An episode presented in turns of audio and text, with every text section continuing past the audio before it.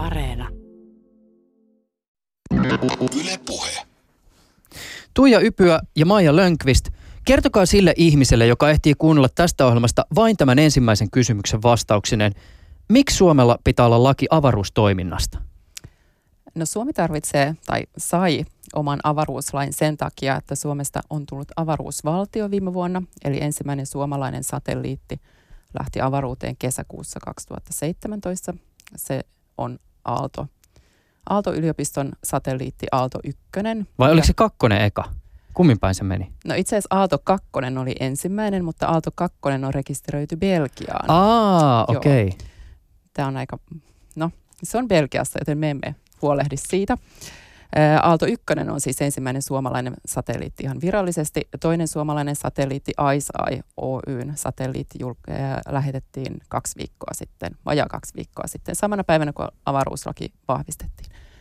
Ja avaruuslaki tarvitaan juuri näiden uusien toimijoiden lähettämien satelliittien vuoksi. Eli Suomi valtiona on sitoutunut tietty, tiettyihin kansainvälisiin velvoitteisiin, jotka koskevat avaruustoimintaa. Suomen täytyy valvoa kansallista avaruustoimintaa, olipa se yksityisten tai valtiollisten toimijoiden. Sen lisäksi yksityiseen avaruustoimintaan täytyy valtion antaa lupa ja avaruuteen lähetetyt esineet täytyy rekisteröidä. Eli nämä valtion velvoitteet täytyy siirtää näiden yksityisten satelliittitoimijoiden satelliittioperaattoreiden velvoitteiksi ja se tehdään kansallisella avaruuslainsäädännöllä. Sen lisäksi kansallisessa lainsäädännössä voidaan sitten asettaa muita velvoitteita, kuten velvollisuus vähentää avaruusromua, velvollisuus informoida valtiota toiminnan muutoksista, toiminnan kehittymisestä ja tota, velvollisuus sitten harjoittaa tätä toimintaa turvallisesti se muuten täytyy tässä vielä kysästä, että mikä tässä on taustalla, kun välillä tulee vastaan just näitä, että joku avaruusalus on, tai avaruusesine, niin kuin lakikirjassa lukee, niin se on rekisteröity johonkin muuhun maahan, kuten esimerkiksi tässä Aallon-satelliitin mm. tapauksessa. No, avaruusesine rekisteröidään virallisesti siihen maahan, joka sen laukaisee tai joka hankkii laukaisun, eli siihen, joka on päävastuussa siitä avaruusesineestä. Aalto 2 rekisteröitiin Belgiaan sen takia, että se on osa tämmöistä isoa Euroopan laajuista QB50-projektia, jossa on niin kuin 50 muutakin, ehkä niitä ei ole ihan 50, mutta siis lukuisia muita pieniä satelliitteja. Se on niin kuin käytännössä tämmöinen yksi kokonaisuus. Ja sitten taas Aalto ykkösessä, niin vastuuvaltiona tai vastuullisena on suomalainen organisaatio ja sitä kautta Suomi. Ja sen takia se rekisteröidään nyt Suomeen ja Suomellakin siihen soveltuu. Okei, nyt selkis. Tuija no. Ypyäkin pääsee hetken kuluttua ääneen. Jos olet siis aina halunnut hankkia tontin kuusta tai hallinnoit avaruusesinettä, tämä ohjelma on sulle. Tänään keskustelemme avaruusoikeudesta, avaruuteen liittyvistä kansainvälisistä sopimuksista sekä kansallisesta avaruuslaista. Suomen avaruuslaki astui voimaan 23.1. Tätä ohjelmaa tehdessä tästä on kulunut siis kuusi päivää. Vieraana studiossa ovat työ- ja elinkeinoministeriön Tuija Ypyä ja Maija Lönkvist. Ypyä on neuvotteleva virkamies, Lönkvistin käyntikortissa lukee lakimies. Avaruuslaki on tietysti hyvä sitoa elävään elämään ja siksi avaamme hieman myös sitä, minkälaiseen maisemaan tämä laki istahtaa. Avaruuteen liittyvä toiminta, tutkimus ja liiketoiminta on paljon muutakin kuin raketit, satelliitit ja astronautit. Yhden esimerkin toiminnan mahdollistavasta työstä meille tänään antaa Jyväskylän yliopiston professori Ari Virtanen, joka suihkuttelee avaruuteen matkaavia, matkaavaa elektroniikkaa säteilykokaileilla. Kumpi tuottaa enemmän tyydytystä? Se, kun te saatte testattavan laitteen epäkuntoon säteilyllä vai se, että huolella kehitelty laite läpäisee testit? Tietysti jos huolella kehitetty laite läpäisee testin, niin on se iloinen asia sille asiakkaalle. Tietysti toisaalta onhan sekin iloinen asia, että löydetään sellaiset laitteet, jotka mahdollisesti tulee vikaantumaan, niin pystytään sitten korvaamaan ne paremmilla tai muuta e, ennen, ennen kuin ne tuhoaa tuolla ison miljardiluokan satelliittihankkeen tai jonkun. Ylepuheessa Juuso Pekkinen. Ja heti ajatusleikellä sisään. Kuvitellaan, että mä oon jostain saanut aivan hillittömät läjät rahaa ja mä päätän rakentaa oman kantoraketin. Pian se on valmis ja haluan laukasta sen avaruuteen ja ymmärtääkseni näiltä leveyspiireiltä raketin laukaisu ei ole mitenkään optimaalisinta, mutta jossakin tämmöisessä kansallishenkisessä hurmoksessa mä haluan laukasta tämän raketin Suomesta. Mitä mun pitää tehdä ennen kuin mä painan sitä punaista nappia? No tuota, ennen kuin sä painat sitä punaista nappia, sun ilman muuta pitäisi saada lupa siihen ja koko tähän sun avaruustoimintaan. Niin, niin kaikkeen pitää saada lupa. Kyllä, tämä on luvanvarasta elinkeinotoimintaa. Ja tuota, meidän ministeriö, työ- ja elinkeinoministeriö on tullut lupaviranomaiseksi tässä avaruuslaissa. Eli sun pitää tehdä oikein hyvä lupahakemus ja se satelliitti pitää olla testattu ja myös riskit mietitty, minkälaisia riskejä siinä on ja mahdollisesti koko se porukka, mikä teillä on sitä tekemässä, tutkitaan, että, että teillä on niin kuin kyky ja, ja mahdollisuus siihen ja, ja hoitaa sitä koko sen satelliitin elinkaaren ajan, että sitä ei noin vaan voi laittaa sinne suinkaan. Että se voi olla monta vuotta siellä ja sitten, että miten te saatte sen pois sieltä. Niin, M- mites, tota, oliko se siis, onko se sillä tavoin, että nyt kun tämä avaruuslaki, Suomen oma avaruuslaki astui voimaan 23. päivä, niin olisiko mä ennen sitä voinut laukasta sen raketin ilman tätä luparumpaa? No, no siis teoriassa kyllä, joo. Mutta kyllä me jo ennen lakia niin on näiden kaikkien operaattoreiden, jotka nyt oli aktiivisia ennen lain voimaantuloa tai ennen lain säätämistäkin, niin tota, käyty asioita läpi ja myös tota, ovat toimittaneet, toimittaneet arvio riskeistä, toimintaan liittyvistä riskeistä työ- ja elinkeinoministeriölle, että asiat on niin kuin katsottu, vaikka virallista lupaa ei ole voitu myöntää. Mutta niin periaatteessa olisit voinut sen raketin täältä laukasta. Mutta kai, kai mun pitäisi sitten jollekin muullekin ilmoittaa kuin työ- ja elinkeinoministeriölle. No sä haet lupaa työ- ja elinkeinoministeriöstä, Joo. mutta sen lisäksi, jos sä lähetät sen raketin täältä Suomen maankamaralta, niin sun pitää myös olla yhteydessä noihin ää, niin kuin ilmatilaa valvoviin viranomaisiin, jotta sä et vaaranna lentoliikennettä. Ja sitten jos sulla on huono, huonot säkä ja se ei lähde suoraan ylös, vaan se menee Ruotsin, Norjan, Venäjän ilmatilan kautta, niin siitä voit sitten joutua olemaan yhteydessä myös heihin. Niin just. Ja, ja pitääkö mun jotenkin johonkin ilmoittaa myös se, että, että nyt siellä kohta on lisää tavaraa siellä ylhäällä, koska onhan siellä paljon muitakin. Ettei käy sitten mitään, että mä asetan jonkun, siis asetan mun oman avaruusalukseni vaikka samalle radalle kuin kansainvälinen avaruusasema. No se on sun vastuulla katsoa se niin etukäteen, että se ei mene nyt sinne ISSn radalle. Niin just, okei. Okay. Joo. Itse pitää hoitaa Joo. tämä asia. Ja sitten se, sit se kirjataan tämä sun avaruusaluksesi suomalaiseen rekisteriin ja myös ilmoitetaan YKlle, jotta se on niin kuin kaikkien tiedossa. Ja sen lisäksi avaruutta valvotaan kyllä niin hyvin, että se niin kuin siellä kyllä sitten nähdään, vaikka sä et siitä kenellekään kertoisi. Ilmoitetaan YKlle, eli YKlla on olemassa joku semmoinen tieto, missä on kaikki avaruusalukset ja, ja tota, mm. tieto siitä, että missä ne liikkuu.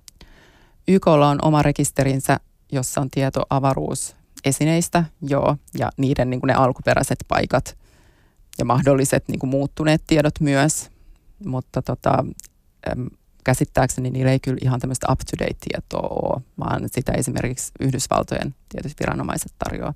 ESA valvoo, niillä on kanssa tämmöinen avaruuden, miksi sitä sanotaan, uh, Space Surveillance, Space Tracking System, millä ne pystyy niin kuin näkemään avaruusesineet siellä kiertoradoilla. Niin just. Ja, ja sitten tietysti varmaan siinä vaiheessa, että jos mä päätänkin yhtäkkiä, mulla on ollut eka semmoinen missio, että otetaan kauniita valokuvia Suomesta, mutta sitten mä päätän yhtäkkiä, että no aletaan tehdä täällä mun aluksella jotain muuta, niin näistä muutoksista pitää tietysti Joo. lähteä myös Joo. ilmoittaa. Joo, Joo, muutoksista kaikista on ilmoitettava. Että meidän täytyy olla koko aika tietoisia, mitä sä teet.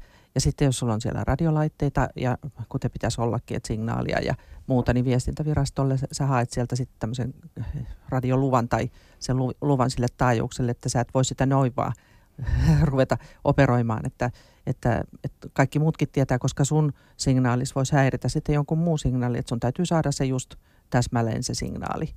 Mutta eikö tähän liittynyt vielä joku siis tämmöinen erilainen, tai siis vielä käy semmoinen käytäntö, että, että kun tietysti se mun avaruusalus todennäköisesti käy aika monen maan niin kuin avaruustilan yläpuolelta, niin sitten mun pitää vielä hakea ikään kuin näiden maiden viestintävirastolta jotain lupia liittyen siihen, että jos mä käytän jotain taajuutta, mitä siinä maassa käytetään.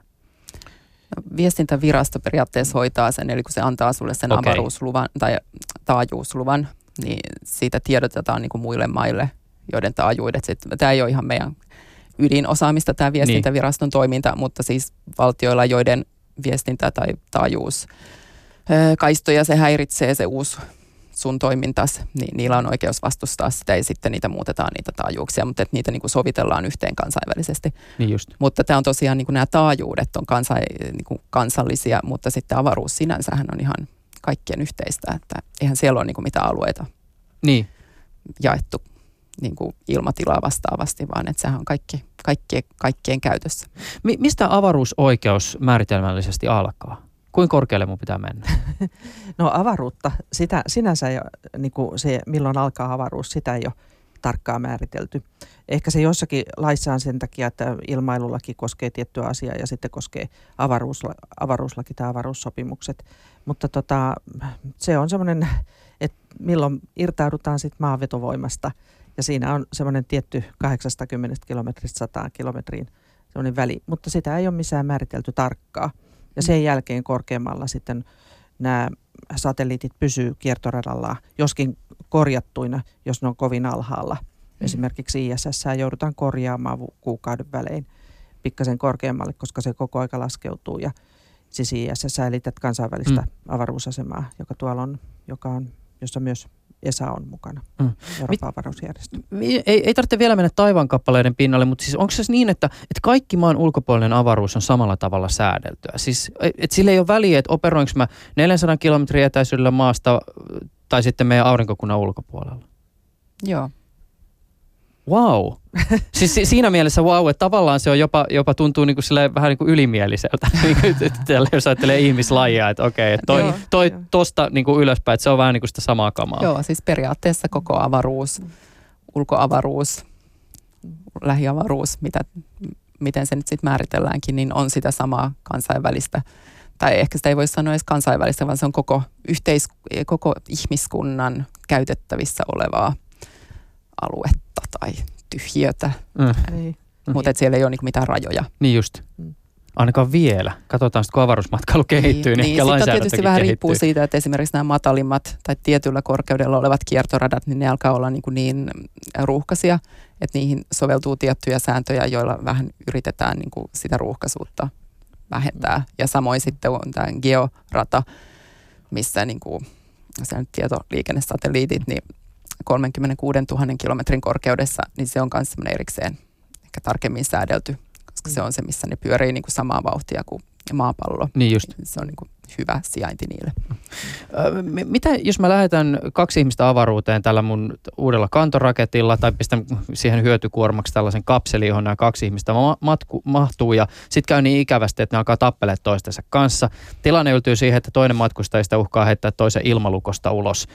Ö, Suomen lain näkökulmasta mä arvioisin, että kyseessä on varmaan laiton uhkaus. Miten ja minkä maan lakien mukaan tässä tilanteessa lähdetään tuomitsemaan? Niin jos siellä jotain tapahtuu. Niin. Sitten joo, eh, me mietittiin ja pohdittiin tässä, että mahdollisesti se on syytetty kotipaikan laki, jos se on suomalainen, jos, jos sinä sen teet siellä, niin sitten varmaan täällä Suomen kamaralla se sitten, Mm. kun sut saadaan tänne, niin voitaisiin ruveta tuomitsemaan. Ja sitten mahdollisesti olisi uhrin kotipaikan laki ja sitten jos ei täällä tehdä mitään, niin sitten se olisi uhrin kotipaikan laki. Jos, se on, jos se uhri on jostain muusta maasta, niin jos ei siellä tehdä mitään, niin sitten täällä Suomessa. Niin just. Mm. Että kyllä, kyllä näille aina säännöt löytyy. Aivan, okei. Mutta joo, ensisijasta on siis sillä tavoin, että jos, jos, se, jos, jos nyt vaikka esimerkiksi kuvitellaan, että siellä on vaikka Alankomaan kansalainen ja Suomen kansalainen ja Suomen kansalainen tekee sen laittoman uhkauksen, niin, niin. silloin oikeustoimet ovat ikään kuin Suomen kontolla. Kyllä. Joo, ensisijaisesti. Niin ensisijaisesti, mutta sitten jos Suomi onkin silleen, että ei toi mikään Mm. laiton uhkaus, ja kyllähän sitä nyt ilman luukusta jatkuvasti uhataan ihmisiä heittää ulos, niin, niin, niin sitten se on se Alankomaa. Joo. Joo. joka tässä asiassa. Joo. Niin, aha, meneekö tämä muuten myös siis sillä tavoin, että, että jos tämä meidän alankomaalainen on kuljettanut avaruusalukseen vähän kannabista ja se jointti pistetään palamaan ja sit sitä tarjotaan myös suomalaiselle, niin sitten tämä alankomaalainen ei joudu vastaan tekosistaan, mutta suomalainen joutuu. No kumpi siinä teki sen rikoksen? Se kai sinne sen toi, Niin just, se aivan. alankomaalainen. Joskin tietysti Alankomaissa tämä, sitä, tämä huumepolitiikka on ehkä vähän erilainen. Niin se on, mutta tosin tässä on täytyy huomioida se, mä en ole siis ihan perillä Alankomaiden lainsäädännöstä tällä saralla, mutta ymmärtääkseni avaruusalus pitäisi tässä tapauksessa tulkita joko yksityistilaksi tai coffee shopiksi, jotta se alankomaalainen ei saisi ongelmia tästä asiasta. niin, mutta siinä voi olla, se, voisi olla sillä lailla, että jos on tämmöisiä isoja ja pitkiä lentoja, jossa on monen maan ihmisiä, mä luulen, että etukäteen tehdään jonkunlainen säännöstö, että mitä mm. sitten noudatetaan.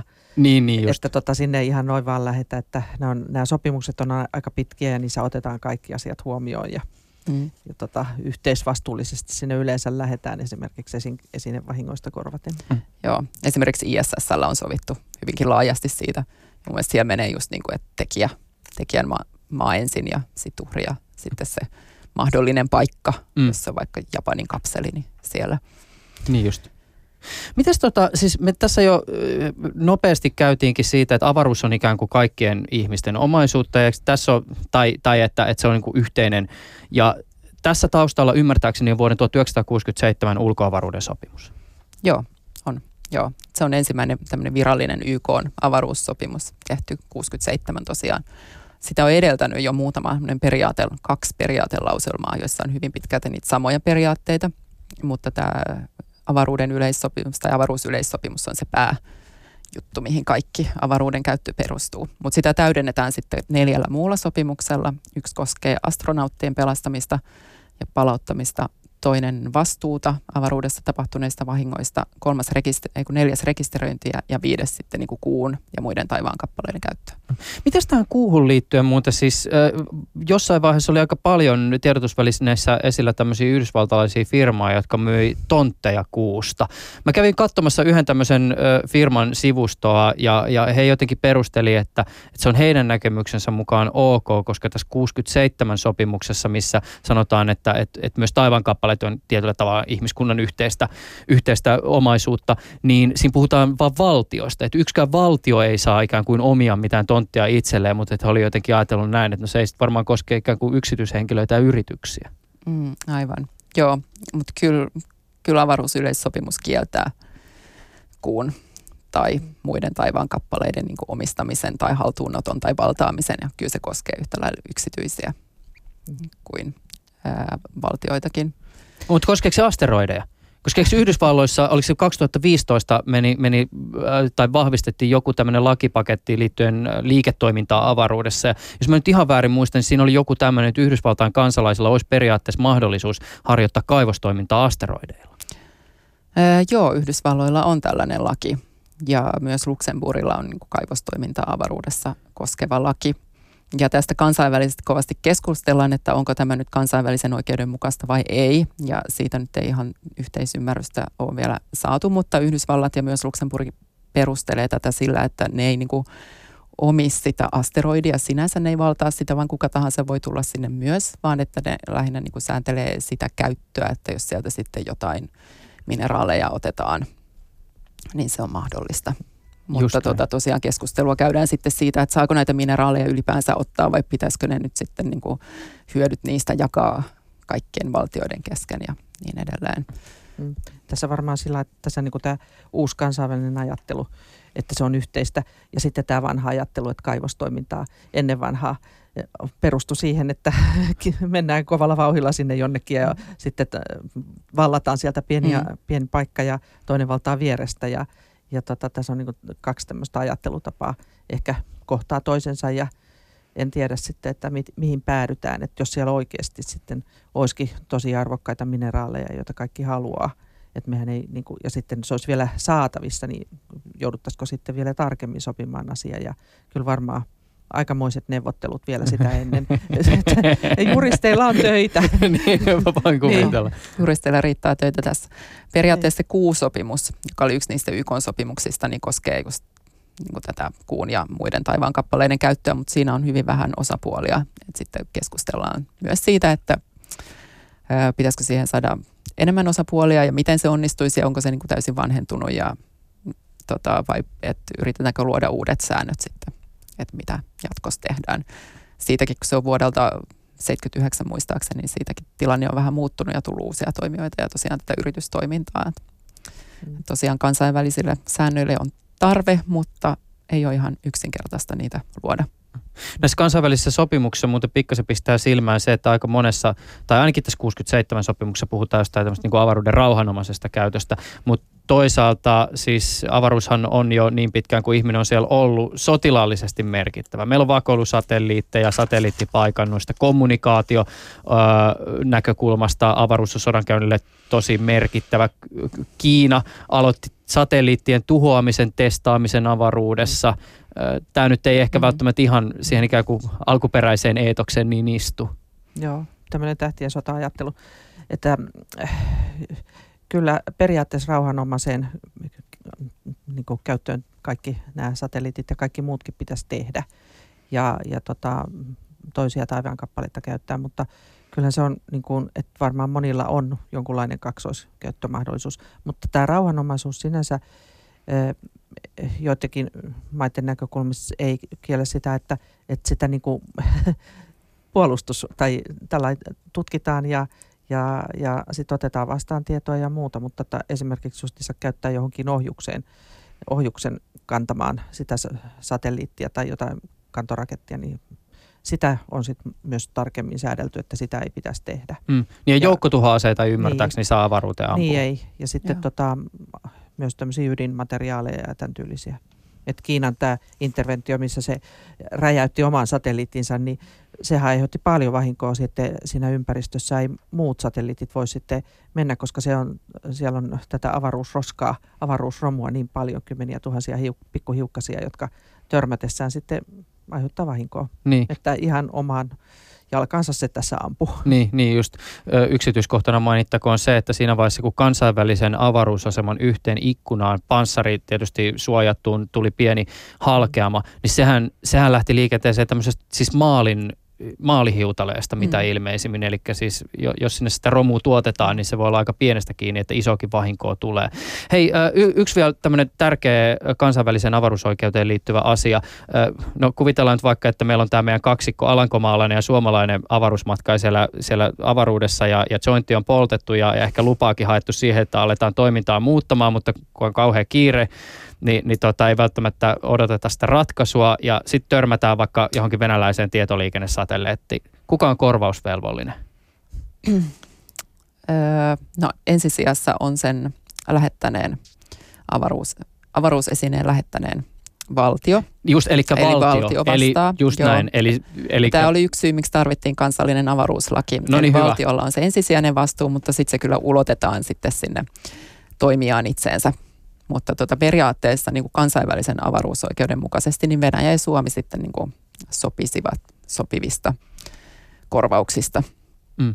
tämän venäläisen satelliitin vahinkojen korvaamiseksi. Tosin jos se vahinko tapahtuu avaruudessa, niin sitten pitäisi vielä näyttää, että se on saatu aikaan se vahinko huolimattomuutta tai tuottamuksellisesti tai tahallisesti se oli se alankomaalainen, joka virhe. Ajo. Eli, niin, eli jos tämä alankomaalainen on nappassut sen jointinsa tai poltellut jointinsa ja sitten ajaa päin venäläistä satelliittia, niin siinä kyllä hyvinkin varmasti on ää, tahallisuus tai tu, tota, huolimattomuus kyseessä, mutta sitten taas jos olette unohtaneet jointtinne ja toimitte siellä ihan ammattimaisesti, olette huolehtinut kaikista varotoimenpiteistä, arvioineet radan, missä avaruusalus liikkuu, ja tota, sitten kuitenkin tulee törmäys jostakin syystä, niin äh, sitten on hyvinkin mahdollista, että sitä ei voida osoittaa sitä huolimattomuutta ja sitten vahingot jää niin kuin kummankin itse kannettaviksi. Hmm.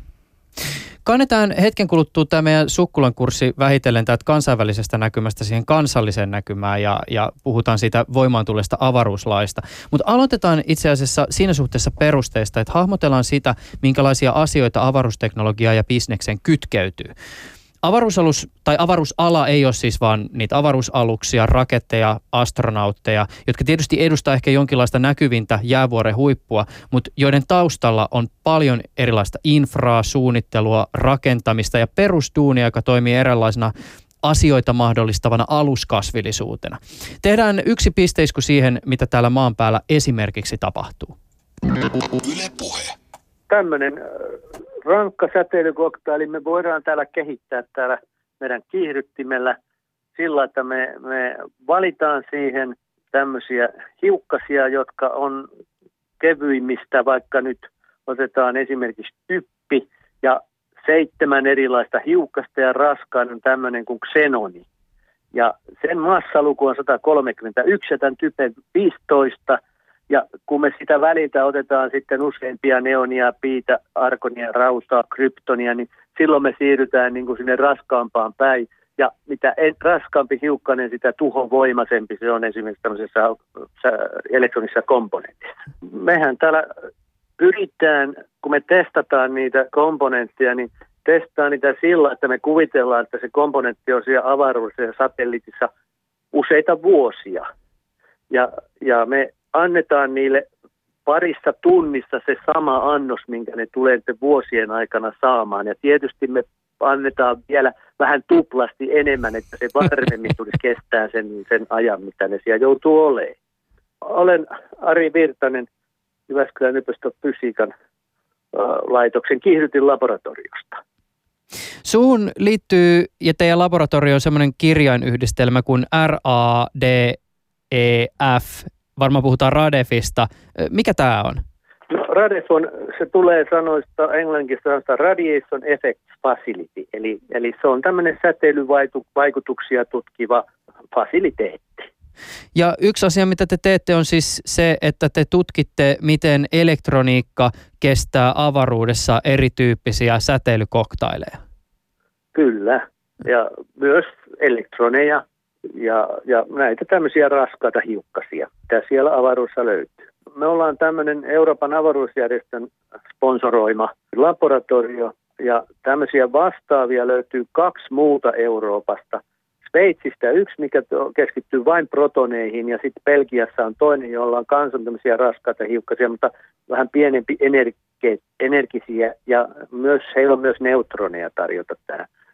Ja, ja meillä on siis näitä raskaita hiukkasia ja sitten elektroneja, millä me testataan. On myös joitain kiihdytyslaboratorioita, jotka ei ole näitä Euroopan avaruudesta sponssaamia, on, on muitakin joitain, mutta, mutta nämä on ne pääasialliset. Amerikassa löytyy sitten pari kolme tällaista vastaavaa laboratorioa. Mitä se käytännössä tarkoittaa, että ESA on teidän toiminnassa mukana? Se tarkoittaa sitä, että ESA maksaa meille semmoisen vuosittaisen maksun, että me ylläpidetään tämä, RADES-asema toiminnassa Euroopan satelliittiteollisuutta varten. Eli tänne tulee sitten Euroopasta nämä satelliittifirmat tekee näitä testejään. Miltä teidän laboratorio käytännössä näyttää? Minkälaisia laitteita siellä on? No täällä on, on kyllä, on aika tekninen paikka. Meidän tämän kiihdytinlaboratorion isoin laitehan on tuommoinen niin sanottu K130 syklotronik-tyyppinen kiihdytin. Eli, eli se on kiihdytin, missä hiukkaset saa sen vauhtinsa sillä kun ne menee sitä spiraalikiertorataa ensin ja sitten otetaan sieltä kiihdytimestä pois. Siitä tulee se sana syklotroni. Ja se on iso, iso rautamöhkäle, joka painaa noin 230 tonnia ja se käyttää melkoisia tehojakin, se on yli puolen megawatin tehonen laite. Ja tämä RADEF-asema on sitten semmoisen ki- ki- sieltä tulevan kiihdytinputken päässä, jotta putkee pitkin ne hiukkaset tulee. Ja, ja se on taas tämmöinen tyhjiökammio, elektroniikan komponentit sitten on ja ne hiukkaset ohjataan sitten osuu niihin – niihin elektroniikan komponentteihin siellä RADEF-asemalla. Mä en voi olla kuvittelematta semmoista äh, jostakin skifi- tai fantasia-elokuvasta tuttua tiedemiehen, ehkä pahan tiedemiehen laboratoriota, mikä on semmoinen betonibunkkeri, missä on paljon semmoisia putkia, joista tulee höyryä ja ehkä jossain näkyy jotain laasereita ja vilkkuvia näyttöjä. No aika pitkälle, aika pitkälle kuvailit, mutta Läsätetään se höyry pois siitä. Putkia löytyy kyllä, mutta höyryä, niin se ei saa olla, kun se pitää olla tyhjiä niissä putkissa. niin, niin just. Kuinka paljon siis avaruuteen lähetetyt laitteet kohtaa erityyppisiä säteilyitä? Siis mitkä asiat tosielämässä vaikuttaa siihen, että minkälaista säteilyä jokin laite avaruudessa saa? Mehän täällä maapallon pinnalla, niin mehän ollaan tuon magneettikentän ja ilmakehän suojassa. Mutta kun me lähdetään sitten noin 100 kilsaa tuonne ylöspäin ja sitten alkaa se avaruus, niin silloin meitä ei oikeastaan suojaa, suojaa mikään niitä hiukkasilta, mikä tulee auringosta ja pääosin auringosta, mutta myös meidän aurinkokunnan ulkopuolta niin sanottua kosmista säteilyä. Ja tuota, ensimmäisenä me kohdataan semmoiset niin sanotut Van Allen vyöt. Eli tämä meidän magneettikenttä aiheuttaa maan magneettikenttä semmoisen, että ne hiukkaset, mikä tulee, niin se niin kuin, äh, tavallaan nappasee ne siihen niihin vöihin. Ja siellä on ensin niin sanottu protonivyö ja sitten on semmoinen elektronivyö. Ja, ja tota, nämä näiden, jos me mennään avaruuteen eteenpäin, meidän pitää näiden kahden säteilyvyön läpi mennä, missä on aika, aika tiheästi näitä, näitä hiukkasia kiertää tätä maapalloa. Ja sen jälkeen me ollaan sitten, sitten aurinkotuulen vaikutuspiirissä hyvin selvästi ja sitten myös sen kosmisen säteilyn vaikutuspiirissä. Ja nämä tämmöiset meidän tämmöiset tietoliikenne ja GPS ja tämmöiset satelliitit, niin ne joutuu tekemisiin näiden Van Allen-vöiden hiukkasten kanssa. Ja nämä taas tämmöiset tutkimussatelliitit, niin sanotut mission-satelliitit, jotka lähtee tutkimaan Jupiteria tai, tai johonkin muualle, niin ne joutuu siihen aurinkotuuleen, suoraan aurinkotuuleen ja sitten siihen kosmiseen säteilyyn. Miten säteily vaikuttaa eri laitteisiin? Siis mitä vikoja se potentiaalisesti laitteessa aiheuttaa? Nämähän on, komponentithan on tämmöisiä puolijohden materiaalista tehtyjä niin se säteily menee sinne puolijohteeseen ja siellä se tekee niin sanottu elektroniaukkopareja ja sitten nämä elektronit ja aukot menee eri suuntiin ja pääosin ne aukot kerääntyy semmoisiin kohtiin siinä komponentissa, että ne tavallaan tukkii sen komponentin toiminnan ja se ei, ei toimi sillä lailla, kun sen pitäisi enää. No sitten tämmöiset raskaat hiukkaset, kun ne menee sinne läpi, ne voi mennä semmoisella tai aiheuttaa sellaisia vaurioita, että ne voi ihan rikkoa siellä äh, niin sanottua oksidopintoja ja tämmöisiä, että siellä tulee lä, niin sanottua tämmöisiä läpilyöntejä. Ne voi aiheuttaa jopa kidevirheitä, potkii niitä atomi, atomeja pois paikoiltaan ja näin, näin tota, tuhota sitä komponenttia. Eli niitä on hyvin monen, monenlaisia virheitä, mitä voi syntyä näiden hiukkasten aiheuttamana. No, mitä se siis käytännössä tarkoittaisi, jos esimerkiksi mä, mä olisin astronautti, mä olisin jostain oudon syystä jollakin tekniikalla tosi, tosi, tosi pitkällä avaruuskävelyllä ja mulla olisi mukana jatkuvasti kännykkä, joka olisi mitenkään suojattu, niin miten sen tekniikka, miten, miten sen käyttäytyminen, sen kännykän käyttäytyminen ehkä se avaruuskävelyn aikana muuttuisi?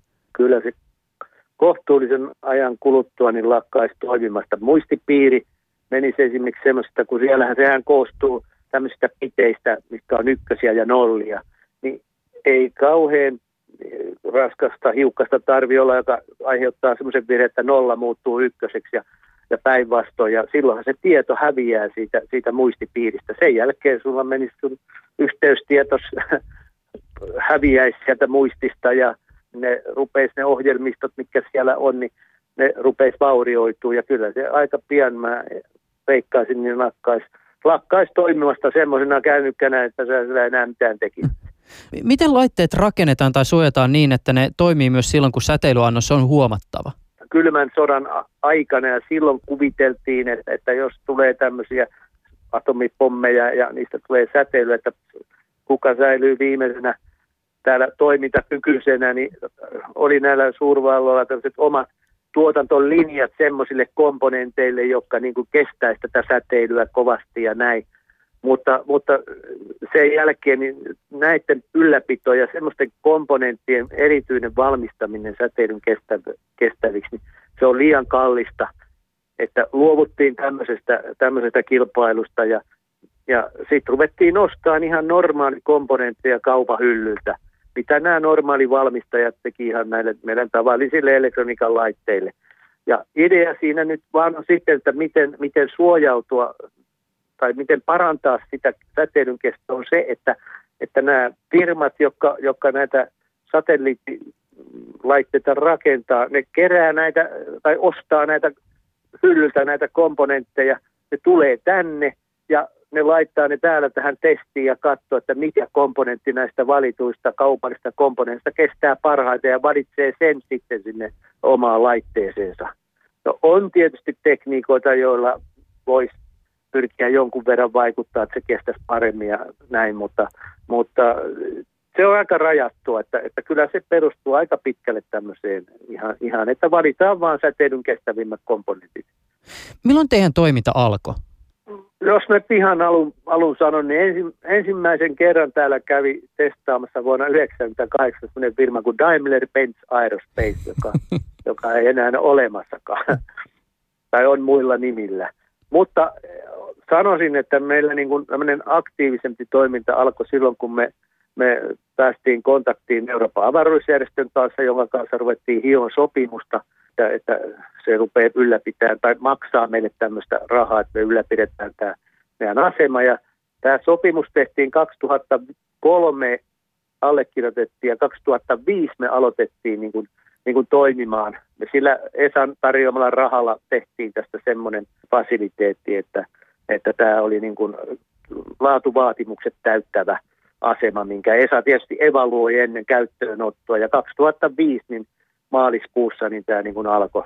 Olisiko meillä nyt joku 70 täällä kaiken kaikkiaan käynyt ja nykyisin käy parikymmentä virmaa vuodessa tekemässä näitä testejä. Se on, ja enemmän olisi tulossa, jos meillä vaan olisi, olisi niin kuin aikaa antaa heille enemmän. Te tietysti toimitte Jyväskylän yliopistoalaisuudessa ja ESA maksaa mm. kuluja, mutta että jos esimerkiksi joku kaupallinen firma haluaa testata teillä laitteitaan, niin ostaako he teiltä sitten sen palvelun? Kyllä, joo. Se ostaa meitä tätä suihkuaikaa. Ja se on... Suihkuaikaa? niin, no, okei, okay, joo, hyvä. mä, mä, mä, mä itsekään huomannut että se voi kuulostaa. Ei, se kuulostaa oikein hyvältä. Me puhutaan hiukkas suihkuista. Eh. no, silloin niin suihkuaikaa. Mutta sanotaanko tätä, tätä kiihdytin aikaa. Mm, niin just. Että, että ne maksaa siitä. Ja tietysti tämä on iso ja tässä on kohtuulliset kulut ja, ja tota, totta kai me tätä tappioksen, mutta kyllä me vähintään omamme tästä tietysti yliopisto haluaa pois ja tietysti mielellään pikkasen enemmänkin. Mm. Että on siinä pikkusen pelivaraa siinä hinnassa siihen.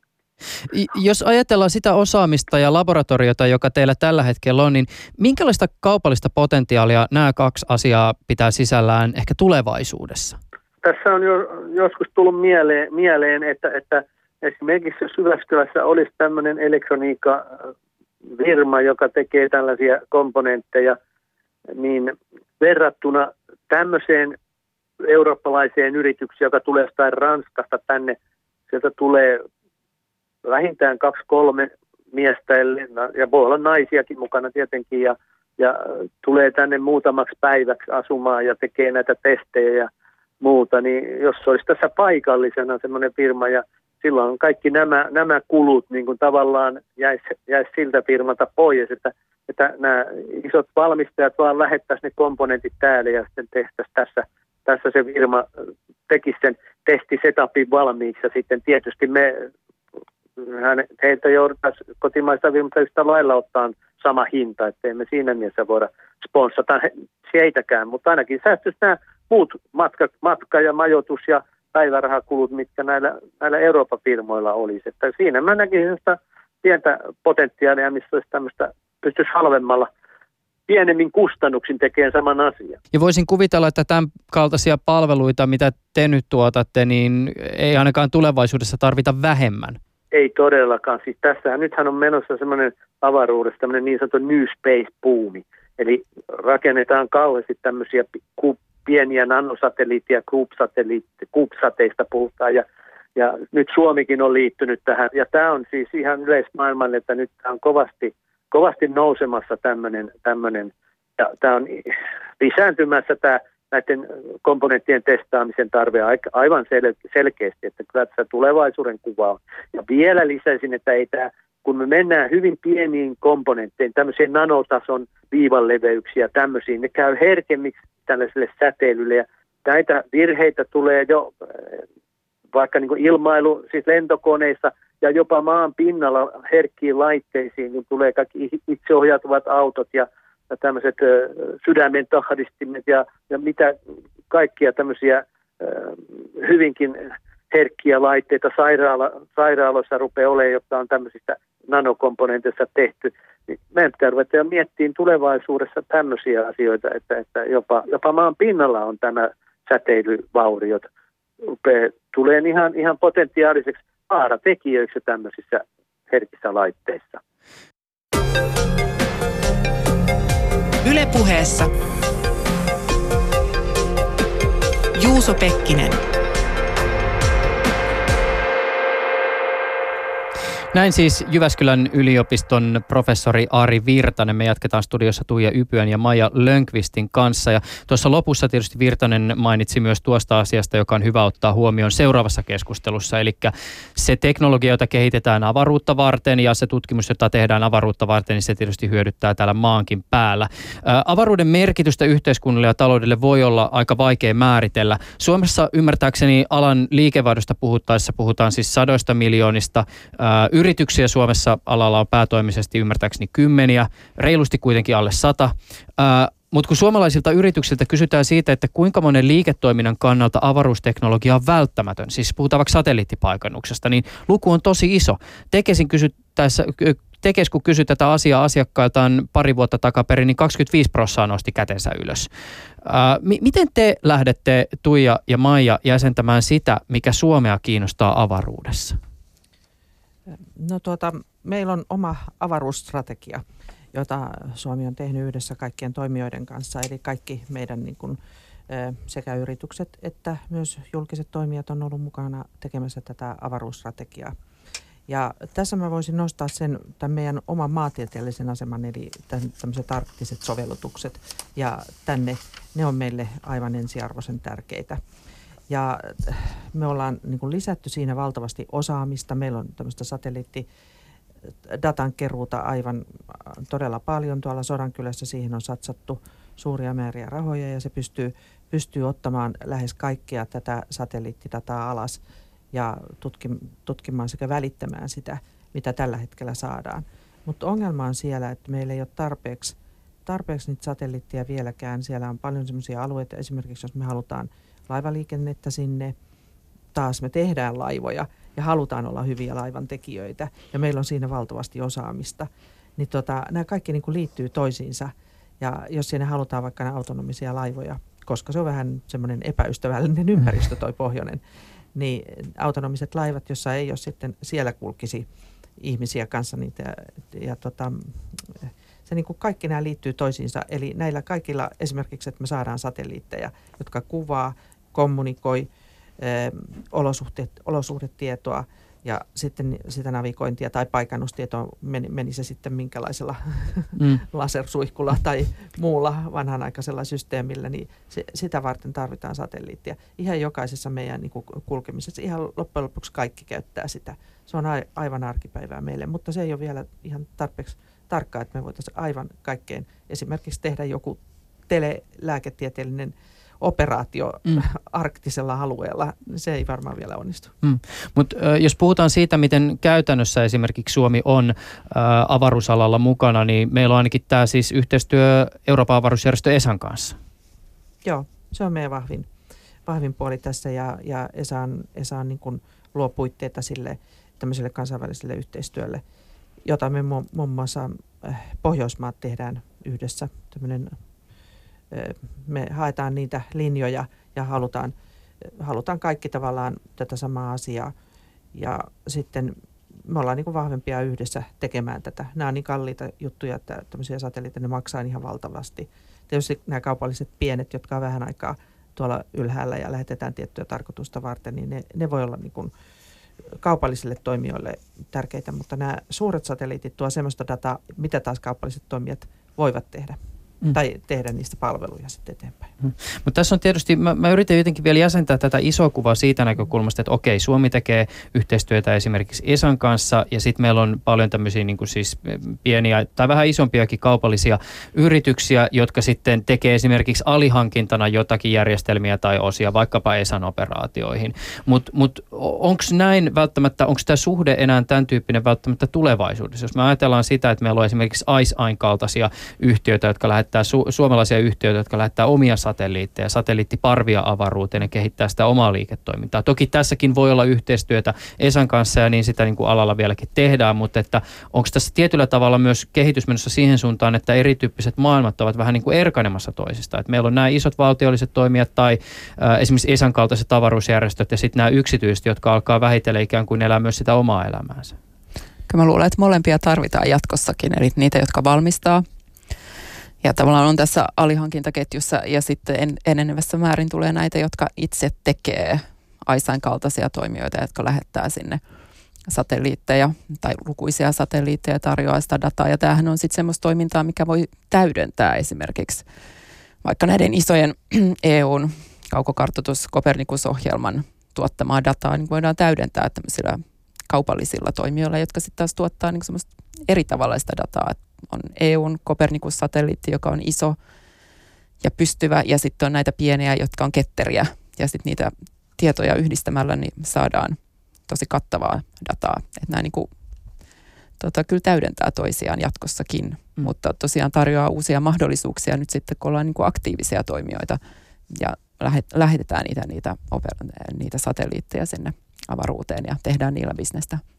Miten kun Tuija Ypyä, Maija Lönkvist, olette tämän asian kanssa työskennelleet ja alan tietysti tutustuneet suomalaisesta vinkkelistä, niin osaatteko te niin sanoa sitä, että, että minkälaisia kaupallisia mahdollisuuksia alalla äh, tulee nyt lähitulevaisuudessa suomalaisille aukenemaan? Että minkälaiset asiat esimerkiksi on niitä, missä me voidaan toimia, liittyen siis vaikka testaukseen tai ylipäätänsä tähän niin kuin infran luomiseen? No, Esimerkkejä. No esimerkiksi, jos me halutaan vaikka omaan kännykkään jotakin tiettyjä palveluja no muotoilee nämä lääketieteen palvelut, tai sitten me halutaan jotain kulkureittiä testata tai jotain muuta, me halutaan hankikantoa testata. Esimerkiksi me, me ollaan ihan tavallinen metsuri, joka haluaisi tietää, milloin oma pikku metsä pitäisi hakata ja milloin sinne se, se metsäkone niin kuin, tilataan. Niin jos me saadaan hyvää semmoista sarkuvaa tai jotain tällaista, joka sen olosuhteen sitten kertoo, niin se voisi olla vaikka hyvä palvelu. Näitä on ihan siis lukemattomia näitä palveluja mitä, tai mahdollisuuksia. Musta tuntuu, että se on vaan niin kuin oma mielikuvitus. Mm. Tai sitten se voisi olla, että me omasta pikukännykästä nähdään vaikka tuossa Suomenlahdella kulkevat laivat, että jos siellä joku tuprauttaa likavetensä sinne tuohon Porkkalaan eteen, niin me voitaisiin niin seurata tätä, että, että se vähän riippuu meidän kiinnostuksesta että ja sitten näistä mitä nyt markkinoille ikinä keksitään. Mutta tota, tässähän ESAhan on niin kuin tavallaan antaa esimerkiksi nuorille tämän datan tämmöisissä erilaisissa hackathon tilaisuuksissa, jotka on tämmöisiä kilpailuja siitä, mitä ESA-data tulee sinne, he saavat tehdä erilaisia applikaatioita, ihan mitä vaan. Ni, niin tota, niistä sitten parhaat, parhaat tota, pääsee eteenpäin. Siinä on ollut kalan, kalaparvien seurantaa tai, tai en, en tiedä kuinka tarkkaa satelliittia siihen tarvitaan, mutta se on siis, mielikuvitus siihen var, varmaan on vaan. Mutta tota, sitten on, on globaaleja ongelmia kanssa, mihin suomalaiset pystyisivät ratkaisemaan. Esimerkiksi Esalon tulee mittavat, tai mittavat ohjelmat kehitysmaihin ja kehittyviin maihin Afrikkaan. Ja siellä taas sitten tarvitaan, siellä on tiettämättä taipalat, pitkät, mm. pitkät välimatkat ja sinne tarvitaan sitten vaikka leikkausoperaatioita tai sitten halutaan jonkun ympäristön muuttumista, saastumista, mitä tahansa pystytään seuraamaan satelliiteilla. Mm. Ja pystytään tekemään näitä ohjelmia. Ihan tavallinen pikkuyritys. Mm, niin aivan. Just, niin. Se, se ehkä just mikä tässä nyt, mitä tässä just koitetaan sanallista on se, että et, et se, että sä oot avaruusalalla mukana ei tarkoita sitä, että sulla pitää olla se oma kantoraketti tai suklaaohjelma tai jotain, niin. vaan että sä voit niinku ihan muutaman mm. hengen yrityksellä tehdä vaikka jotain softaa mm. tai jotain yksittäistä osaa johonkin isompaan operaatioon tai niinku infrastruktuuria vaaditaan kaiken näköistä tähän tällä alalla. Ö, mi, mi, avataan nyt vielä vähän laajemmin tätä, että miksi me tarvitaan nyt sitä kansallista lainsäädäntöä? Miten tätä niinku alettiin ruk, rukkaamaan? No tarve tosiaan tuli, niin kuin mä tuossa alussa sanoin, niin näistä ensimmäisistä suomalaisista satelliittisuunnitelmista. Anteeksi, sori mä keskeytän, mutta, mutta sen alun puheenvuoron kohdalla, kun siinä puhuttiin just näistä niin kuin luvista, tai me puhuttiin alussa noista mm. luvista mm. ja näin, niin tämä melkein kuulostaa siltä, että yksi lähtökohta oli se, että me aidosti oikeasti Suomessa pelättiin sitä, että joku, joku mällää aluksensa ja sitten me joudutaan miettimään sitä, että valtio on vastuussa ja mitä tehdään. No itse asiassa emme lähdetty siitä, että me ollaan peloissamme siitä, että joku mällää. Me lähinnä lähdettiin siitä, että kasvaen meillähän on tiettyjä kansainvälisiä velvoitteita, jotka sitoo Suomea valtiona. Ja niitä oli just tämä luvan, toiminnan luvanvarallisuus, sitten valvontavelvollisuus ja vastuu siitä toiminnasta ja vastuu myös vahingoista. Ja sitten haluttiin tosiaan niin kuin siirtää näitä eteenpäin sitten sinne ää, operaattorille tai toiminnanharjoittajille mutta tota, kyllä tässä nyt tavoitteena oli ensinnäkin se, että luodaan tämmöinen selkeä toimintaympäristö, mikä myös edes, edesauttaa sitä yritystoimintaa täällä. Ja se myös sitten edesauttaa sitä, että suomalaiset toimijat, niin niillä on parempi pääsy sitten parempiin laukasuyhtiöihin tai laukaisun tarjoajiin, koska ne myös katsoo sitä, että onko sillä operaattorilla onko, onko se luvitettu omassa Aivan. maassa, onko siellä niin kuin toimivat säännöt siitä, että minkälaista avaruus tai niin kuin näiden avaruusesineiden pitää olla, että ne on turvallisia ja teknisesti hyviä ja ei tuota avaruusromua sinne tänne tai ei räjähdä siellä kantoraketissa tai näin. Että tavallaan sitä toimintaympäristöä, niin kuin puitteita toimintaympäristölle tässä lähdettiin luomaan. Mm. Ei niinkään pelko, peloissaan siitä, että heti ensimmäinen suomalainen satelliitti poksahtaa Mm. ISSn ikkunasta sisään. Mm. Niin tässä tota, on itse asiassa jo tullut tämän lähetyksen aikana jo useampakin näitä asioita siitä, että mitä tämä Suomen kansallinen avaruuslaki on sy- syönyt. Voidaan itse asiassa nyt vähän koota näitä yhteen. Eli tämä lupa-asia tietysti, Mm. että, että meidän pitää, jos suomalainen yritys haluaa toimia avaruudessa, niin siitä pitää ilmoittaa ja pitää selvittää tietyt asiat. Mutta sitten tässä on mainittu esimerkiksi, no yksityiskohtana just tämä, että sit jos sä luovutat sen sun avaruusesineen, niin kuin laissa sanotaan jollekin, niin siitä pitäisi ilmoittaa sitten eteenpäin. Mutta sitten esimerkiksi tämä kestävä avaruuden käyttö ja nämä ympäristöasiat, mm. Nekin on siellä kirjattu. Joo. Joo, tämä lupamenettely on ehkä se tärkein. Eli sillä varmistetaan, että se toiminta on niin kuin teknisesti, taloudellisesti hyvissä puitteissa. Ää, ei ole Suomen ulkopoliittisten intressien vastasta ja niin edelleen. Ja se on tavallaan sen hakijankin intressi niin kuin varmistaa siitä, että se on teknisesti, ettei se nyt poksahda siellä heti Mm. mm. ensimmäisessä välissä. Mutta tota, sitten haluttiin korostaa tätä kestävää avaruustoimintaa, eli sitä, että ei saa aiheuttaa turhia haitallisia ympäristövaikutuksia. Usein avaruustoiminnalla jotain ympäristövaikutuksia on, mutta että minimoidaan ne haitalliset. Ja sitten erityisesti, että vältetään sitä avaruusromua. Eli avaruusromuhan on ihan valtava ongelma jo nyt. Ja jokainen pieni satelliitti, joka sinne menee, niin saattaa lisätä sitä entisestään. Eli nyt tällä hetkellä nämä suomalaiset satelliitit, jotka tuolla nyt on, niin taitaa molemmat sieltä aikanaan laskeutua sitten alas, eli ne palaa ilmakehässä, Mm. eikä jää sinne, sinne tota kiertoradalle toimintansa loppumisen jälkeen. Mutta sitten pitää myös varmistaa se, ettei niistä irtoa osia tai maalihiukkasia tai mm. mitään, että ne tosiaan kestää siellä avaruudessa. Miten muuten, kun te työskentelitte tämän asian parissa, jos puhutaan semmoisista ihmistä, jotka siis ei ole tekemisissä avaruusalan kanssa eikä välttämättä tiedä asiasta niin paljon, niin ku, kuinka vakavasti tämä la, laki otettiin? Siis on, onko tähän, onko saanut paljon perustella sitä, että miksi tähän kannattaa uhrata aikaa? Mm. No mä voisin sanoa tuo kansainvälisesti, niin, niin Esasta, Esassa ja, ja muissa maissa, missä me vierailtiin, niin otettiin tämä tosi vakavasti, että vau, te olette tekemässä niin kuin hy, hyvää juttua. Ja, ja tota, me ollaan tietysti nyt viimeinen, joka on tehnyt tämän, eli me tehtiin niin kuin tämmöinen hyvin moderni, huippumoderni laki ja ottaen kaikki huomioon nämä, nimenomaan just nämä ympäristöasiatkin ja tämän tyylisesti, että, että mä luulen, että, että me saatiin valtavasti osaamista tässä asiassa, ja se niin kuin lisäsi meidän uskottavuutta ja Suomi-kuvaa. Tämä, niin kuin, tässä oli moni tämmöinen haippikohta mm. Mm. samalla. Ja kyllä mä uskon, että poliitikotkin ja muutkin tämmöiset rupeaa pikkuhiljaa ymmärtämään, minkälainen äh, business ja mahdollisuus ja osaamismahdollisuus. Eikö niin? Maija? Joo. Kyllä tästä käytiin ihan hyvä lähetekeskustelu eduskunnassa, josta mielestäni joku kansanedustajista lopuksi totesi, että ajatteli, että on ihan suurin piirtein UFO-asia, että ei kosketa häntä lainkaan, mutta että nyt kun on keskustelu käyty, niin että hän ymmärtääkin, että tässä on paljon potentiaalia. Mm. Ja tota, tähän valmisteltiin semmoisessa työryhmässä, missä oli ihan oikeaa avaruusteknologian osaamista, eli oli avaruusprofessoreita useampia, sitten oli juridiikan osaamista ja liiketoiminnan osaamista, että oli hyvin monitieteinen. Et Meille tietysti kaikille tämä oli hyvin tärkeä laki, Mm. mutta tota, on saatu tässä kyllä paljon tukea ja mun mielestä niin kuin nämä suomalaiset operaattorit, jotka myös satelliitteja lähettää, niin myös suhtautuu tähän hyvin tärkeästi ja nä- tai hyvin tota, suopeasti ja näkee tärkeänä just tämän kansallisten selkeiden sääntöjen olemassaolon. Hei, avatkaa vielä siis sitä, se nyt on tässä osin tullutkin, mutta että miten tämmöinen kansallinen avaruuslaki tai laki avaruustoiminnasta suhteutuu siihen niin kuin kansain, kansainvälisiin lakeihin ja säädöksiin? Mikä se on niin kuin se yhteys? Mikä tavallaan, mikä on niin kuin se kaikkein tärkein, tärkein puoli? Tai siis mi, mi, miten niin kuin, jos ajatellaan esimerkiksi tätä kysymystä tästä ikään kuin siis vaikka kestävästä toiminnasta Mm. avaruudessa, niin eikö siitä ole kuitenkin sit jotakin myös esimerkiksi kansainvälisiä säädöksiä olemassa? Joo, no oikeastaan tota, tämähän on nyt sitten se kansallinen pala siitä kansainvälisestä koko, kokonaisuudesta. Mm. Että periaatteessa ne kansainväliset yhteiset periaatteet, niin nyt viedään sitten Suomessa lainsäädäntöön ja suomalaisten operaattoreiden ja muiden toimijoiden tietoon. Ja sitä kautta tavallaan se kansainvälinen oikeus tulee myös niitä niiden toimintaan osaksi, mutta Mm. Tämä on kyllä niin kuin kokonaisuus periaatteessa, erityisesti tämä kestävän kehityksen säännöt ja avaruusromua koskevat säännöt ja ohjeistukset, niin se on oikeastaan se koko kansainvälinen alan kirjo ja tekninen kehitys, mikä pitäisi niin kuin toiminnassa ottaa kyllä huomioon. Mm. Ja sitten mä luulen kanssa, että tämmöinen ennakova ympäristö Suomesta mm. tulee.